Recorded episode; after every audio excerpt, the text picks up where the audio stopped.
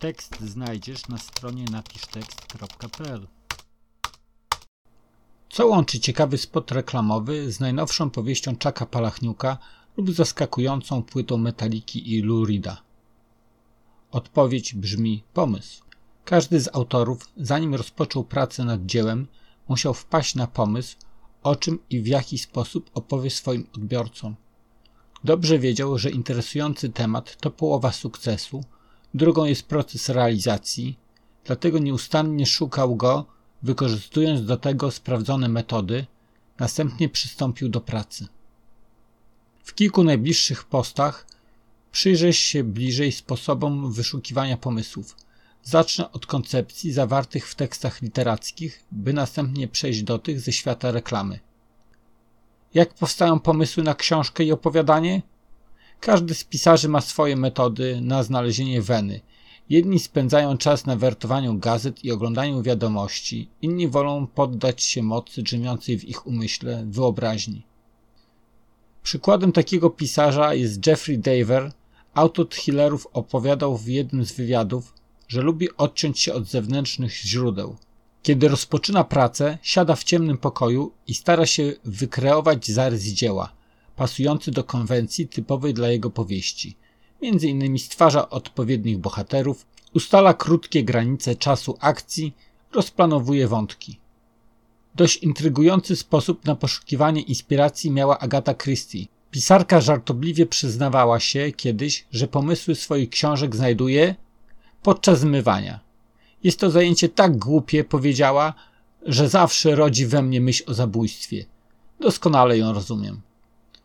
Jednak większość pisarzy, jak deklarują w wywiadach czy autobiografiach, szuka tematów swoich książek w prawdziwym życiu. Obserwują bacznie własne zachowanie i emocje, przyglądają się poczynaniom znajomych, jak i odkrywają inspirujące materiały w radiowych audycjach, telewizyjnych programach czy też artykułach zamieszczonych w gazecie lub sieci. Nic dziwnego, życie dostarcza najlepszych tematów. Ja również i w ten sposób szukam inspiracji. Prozę, którą popełniłem od 2004 roku, wypełniają wydarzenia, sytuacje z mego życia lub bliskich znajomych. Oczywiście nie opisuję ich wprost, ale umiejętnie wplatam wybrane wątki w świat fikcji. Dużą dawkę inspiracji odnajduję w gazetach. Szczególnie cenię lokalną prasę. Zawiera ona mnóstwo historii mieszkańców mego miasta i okolicy, opowiadających o radościach i smutkach zwykłych ludzi. Zdradzę Ci również tajemnicę. Uwielbiam podglądać i podsłuchiwać. Mało tego, wszystko to nagrywam na dyktafon. Pierwszy sprzęt pożyczyłem od taty, potrzebowałem go do nauki języka oraz nagrywania wykładów na studiach. Zamiast notować, wolałem słuchać prowadzących. Szybko jednak zacząłem rejestrować nim na kasetach wszystkie myśli, pomysły, a nawet fragmenty utworów, które rodziły się w mojej głowie, gdy nie miałem pod ręką kartki lub długopisu.